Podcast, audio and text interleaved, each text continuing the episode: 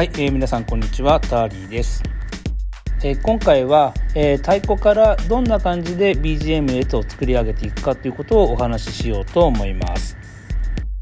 大体普段はですね8個から、え、9個ですねトラックを作っています。で、えー、とこのですね叩く順番なんですけども、えー、叩く順番としてはまあ普段ですね、え、どうしてるかなと。この叩く順番なんですけどもまあそんなにですね意識をしてなくてですね、えー、もう見た目、えー、このあこれというふうに見たものですねものから叩いていくっていうことをですねやっていたりします。で、えー、叩く際にはもうその時に頭に浮かんだリズムっていうのをですね、えそれにもう、え身を任せて叩いていますので何かこう頭で考えてこうしてみようああしてみようということは特になかったりします。まあそんな感じで叩いていくんですけども出来上がったものを聞くのはもう本当にですね、えー、まあ、職場からのですね最寄り駅に着いて、えその後ですねそのまま実は喫茶店に入るんですけどもその喫茶店で、えー、聞くっていうのが、えー、まあ普通になります。まあ、そこでですね聞いたものについては基本的には、全部使います。ただ、えーと、音量ですね。音量については、えー、まあ、調節をします。で、えーと、音量をですね、えー、調節した後なんですけども Apple Loops っていうのですね、えー、これを選んでいただいてまずすることは、えジャンルをですね決めること、えになります。アップルループスには、えーと、様々なジャンルがですね、えー、備わっています。おそらくそんなにですね、聞いたことがないような、えー、例えばですね、えー、ヴィンテージブレイクですとか、あとですね、えー、エデクトロハウスですとかですね、あとダブステップ、あとはですね、レゲトントレゲトンポップですね、えー、といった類のものもですね、入っていますけども、まあ、あのー、その時にですね、フィーリングで、えー、大体決めています。で、えっ、ー、と、このところですね、えー、このジャンルで使っているのはエレクトロハウスになります。で、えー、っとですね、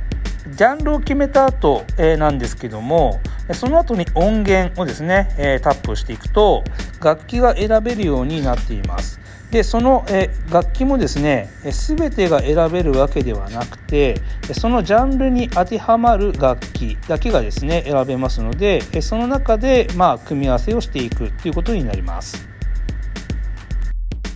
まあ、この組み合わせなんですけども大体ですねこの太鼓の音をまあ聞きながら決めていきます。どんな感じにしようかなっていうのは、まあ、心の中にはですねあるんですけども、まあ、それに合うようなものっていうのをですね1つ2つまず音を決めていきます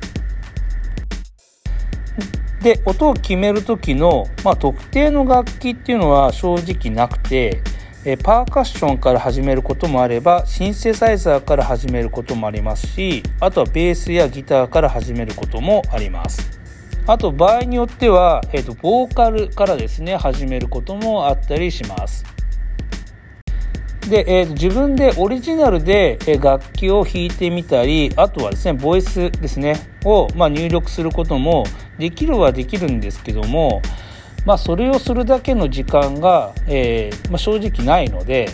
えー、基本的には Apple Loops を使って、えー、この BGM を作っています。で今朝作ったエレクトラハウスの BGM がこちらになります